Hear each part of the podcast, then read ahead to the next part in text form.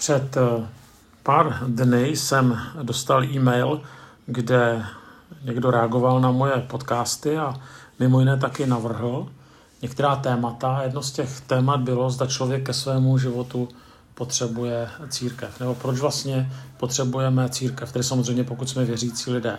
Zda nestačí, abychom si tak nějak věřili, eh, bez toho, abychom tedy chodili mezi další věřící lidi nebo to své křesťanství praktikovali v kontextu církve. A asi nejenom já jsem se ve svém životě často setkal s argumentem, že ke svému životu s Bohem žádnou církev nepotřebuji. Říkali mi to někteří lidé, kteří tedy o sobě prohlašovali, že jsou věřící, ale zároveň říkali, já žádnou instituci ke své víře nepotřebuji. Tak samozřejmě já nechci soudit něčí víru, ale ta otázka skutečně je, zda nestačí si tak nějak věřit.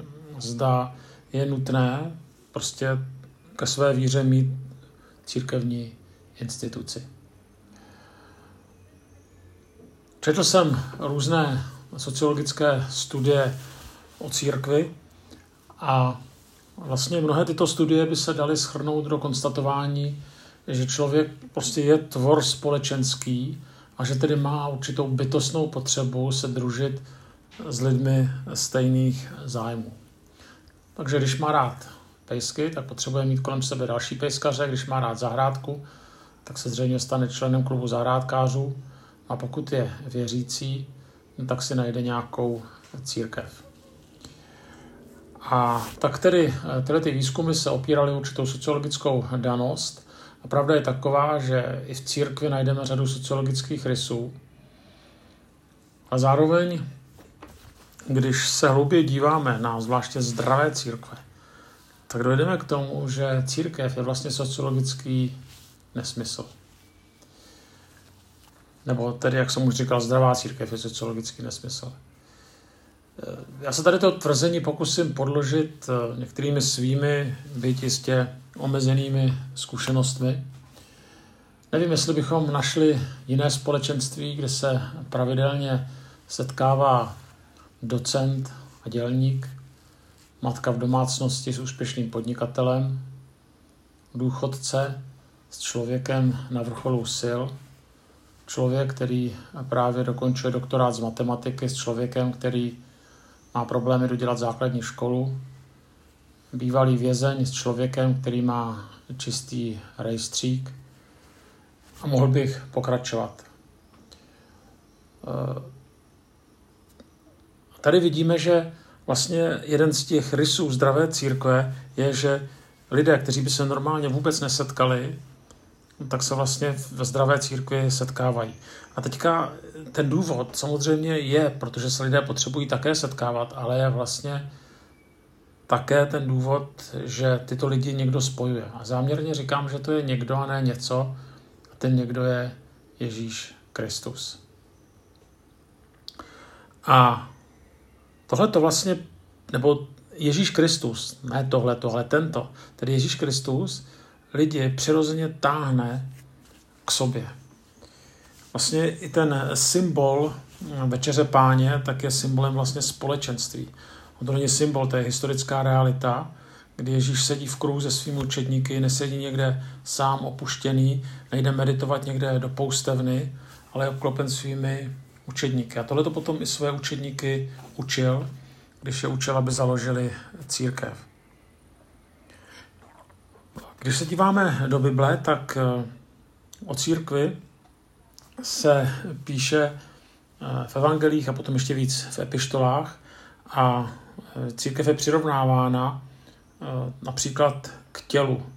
Tam zase vidíme, že tělo prostě potřebuje no ty údy v těle se vzájemně potřebují. Potřebují se podpírat, když eh, vás bolí byť ten nejmenší úd, eh, tak najednou tím trpí celé tělo. Byť ten úd třeba není důležitý, může to být, já nevím, třeba malíček eh, na ruce, asi je méně důležitý než srdce nebo mozek, ale najednou celé tělo se soustředí na ten jeden jediný, třeba konkrétně v tomto případě malíček. A to je ta krásná metafora, krásný obraz zase jaksi společenství kdy se ty údy nebo ty tedy jednotliví členové církve vlastně vzájemně potřebují.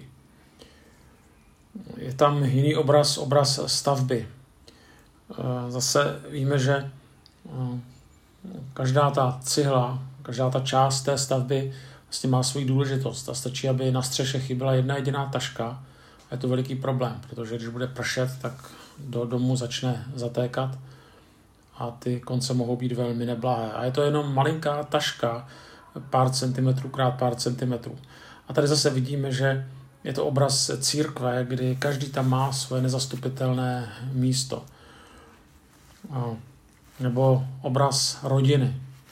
Zase těžko můžeme říct, kdo je v rodině nejdůležitější. Ve zdravé rodině vlastně každý má svoje nezastupitelné místo a to, co spojuje zdravou rodinu, je láska. Zase je to nádherný obraz a nádherná metafora církve. To řecké slovo církev je převzato ze sekulárního slovníku řeckého, je to eklézia a původně se to používalo jako slovo ke svolávání občanů. To ek znamená z a to kaleo znamená volit, nebo volat tedy. Znamená eklézia znamená svolat a původně se to používalo jako slovo, když se svolávala armáda nebo shromáždění občanů za nějakým účelem. V případě armády ten účel byl, aby se šlo do boje. V případě svolání občanů zřejmě ten důvod byl, aby se probíraly některé státnické záležitosti, ale vždycky zde byl nějaký cíl, nějaký smysl, nějaký účel, za ním se vlastně lidé eh, shromažďovali. No a tady to slovo potom eh, převzali křesťané a začali hovořit, že také oni jsou tou eklézí, kteří jsou svoláni a jsou svoláni za tím důvodem, aby společně, a to je důležité to slovo, společně následovali Ježíše Krista. Takže zase tady to eh, vylučuje jakýkoliv individualismus nebo myšlenku toho, že jak si mohu věřit a vlastně nemít k tomu ostatní eh, křesťany. Tak teoreticky mohu, ale prakticky vlastně to není nic, co bych měl dělat. Eh, taky je zajímavé, že se v některých epištolách v Novém zákoně píše o tom, že jedním z trestů pro lidi, nekající nebo pro lidi, kteří žili v nějakém viditelném hříchu a pohoršovali ostatní, tak bylo vyloučení takového člověka ze společenství církve. Tak v dnešní době to zní až trošku jaksi divně, protože představa, že někoho vyloučíme z církve, tak je taková, že ten člověk mávne rukou a řekne, nám, mě je to jedno, já si budu dělat, co chci, dejte mi pokoj. A skutečně ti první křesťané to vnímali jako veliký trest. A ten důvod zřejmě byl, že skutečně oni vnímali velmi silně tu podporu, kterou si vzájemně dávali v kontextu tedy těla Kristova neboli církve. Takže i tady z toho vidíme, že vlastně nový zákon eh, jak si automaticky spojuje eh, víru eh, s náležitostí nebo přináležitostí k nějaké církvi. Samozřejmě někdo může namítnout, a tady ten argument jsem slyšel, no já jak si patřím do té církve neviditelné. To je hezký duchovní argument, ale prostě žijeme na zemi a Eh, jak si žijeme mezi lidmi, kteří jsou z masa a kostí, ne mezi duchama. Proto, jak si ano, chápu ten koncept neviditelné církve, to znamená, to jsou lidé, kteří patří Kristu, které zná jenom Kristus. Eh, eh, my nevíme, kdo je, jak si půjde do nebe. Nemáme to ani soudit. Ale na druhou stranu Kristus tady zbudoval viditelnou církev a my se k této viditelné církvi máme připojit s tím, že jedním z těch poznávacích znaků takovéto viditelné církve je, že skutečně v čele nestojí nějaký alfa samec nebo alfa samice, ale je to Kristus. A že jak si ta, toto centrální poselství je poselství Bible, že se v té církvi tedy káže Bible a že v centru je Kristus. Není to nějaký kazatel, není to papež, není to uh, nějaký guru, ale je to Kristus, na kterého třeba papež, kazatel nebo nějaký vedoucí ukazují. Samozřejmě, jak si přes veškerou upachtěnost, kterou v církvi člověk vidí, a také lidskost, kterou jsem mal i já v církvi zavinil, tak nakonec eh, si uvědomuji, a mnohokrát jsem si to uvědomoval, že je někdy těžko vysvětlitelné, že tak rozdílní lidé spolu dokáží vydržet. A dokonce, že jim je spolu i dobře. Není to tak vždycky. V církvi se lidé dokáží hodně posekat. Vlastně proto vzniká, nebo vzniklo a vzniká i řada nových denominací. Není to dobře. ale nakonec stejně mnohým lidem v církvi dobře je a dokonce se mají rádi. A teďka ta otázka, jestli, jestli, jestli si skutečně myslíme, že pohromadě drží jenom nějaká abstraktní idea. Nebo nějaký koníček, který se jmenuje křesťanství. Nebo jak se dneska moderně říká, společně sdílené hodnoty. Problém je, že idea časem vyšumí. Koníček je dočasný a hodnoty se prostě mění. A, a tak eh, jsem samozřejmě i sám mnohokrát přemýšlel, proč církev. A dokonce i teďka, když jsem kazatel, tak nad tím někdy přemýšlím. Samozřejmě, z pohledu Bible mi ta odpověď jasná je. Eh, říkal jsem tady ty některé metafory. Eh, nakonec o církvi se píše jako o nevěstě Kristově. Tak je to zvláštní, že o nás mluví Bible jako o Kristově nevěstě, že nám dává takhle vysoký status. Ale a jakkoliv beru tedy vážně tyhle ty biblické pohledy, tak nakonec to, co mě přesvědčilo, je osobní zkušenost.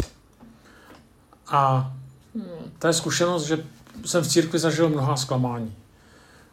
Církev mě někdy dohnala k slzám a e, zároveň jsem ale v církvi mnohokrát prožil, že v mě mnoho lidí, e, kteří mě mají rádi, kterým na mě záleží, kteří jsou schopni mi dát zpětnou vazbu, a to, když jednám špatně nebo když ztrácím soudnost.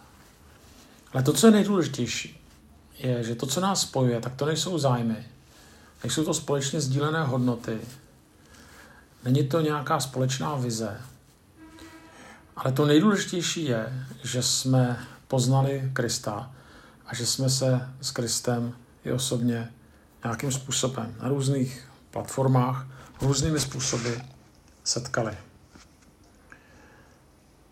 A vlastně tady z toho plyne potom všechno další. Například, že potřebujeme nějak se sdílet o tom, co jsme o Kristu poznali. Přemýšlet společně, jako Kristu vyprávět dalším lidem hledat třeba způsoby, jak Kristovu lásku zprostředkovat skrze konkrétní pomoc druhým lidem. A právě protože právě Kristus je úhelným kamenem církve, který nakonec přesahuje i zklamání, které si někdy z církve neseme. A přiznejme si, že těch zklamání je dost. Ale ne díky skvělým lidem, ale díky tomu, kdo tvoří základ církve. To znamená díky Kristu, můžeme jít dál a nakonec do církve dál chodíme. A zároveň je třeba taky dodat, že jakmile Kristus není v centru, jakmile se tak, tak církev upadá. A čím dál tím více je závislá třeba na státní podpoře, upadá do role jakéhosi poníženého žebráka, uh, který ví, že když uh, jí stát nedá skrze třeba peníze daňových poplatníků peníze, tak ta církev skončí. Vidíme to u některých státních církví, které skutečně dneska existují jenom na papíře. A ten důvod je, že se Kristus z jejich středu vytratil. A jedním z těch důvodů také je vlastně ten, že víra v Krista se projevuje jak skrze činnou lásku, tak nakonec i skrze finanční štědrost a obětavost. Tedy ta otázka znova je, potřebuje věřící ke svému životu církev? Myslím si, že je to stejná otázka, jako zda potřebují manželé žít v jedné domácnosti. Dotaženo ad absurdum nepotřebují. Ale. Jo, je tam to ale. Stejně platí o věřících a o církvi. A to absurdum, tedy věřící, jak si církev nepotřebuje. Ale pokud bez ní žije, pokud ji nepotřebuje, tak je s něco zásadního nepořádku. A měl by nad tím velmi vážně přemýšlet. Úplně na závěr bych chtěl povědět, že když člověk do církve přijde, tak vždycky nějaké zklamání zažije, protože církev se skládá z lidí A co je ještě důležitější, že se skládá z lidí hřešících, nikoli z lidí dokonalých. Na druhou stranu, tohle by se nikdy nemělo stát nějakou lacinou výmluvou nebo nějakým alibi. Ale eh, jak si i zkušenost eh, z určitého rozčarování z církve, bolest církve také patří do života víry. A tak bych vám samozřejmě přál, abyste tuto zkušenost neměli, ale to není reálné přání. Takže bych vám spíš přál, když tuto zkušenost mít budete, abyste přesto nestratili uh, jaksi určitou touhu uh, do církve chodit, nacházet v ní přátelé, bratry, sestry, ale především Krista.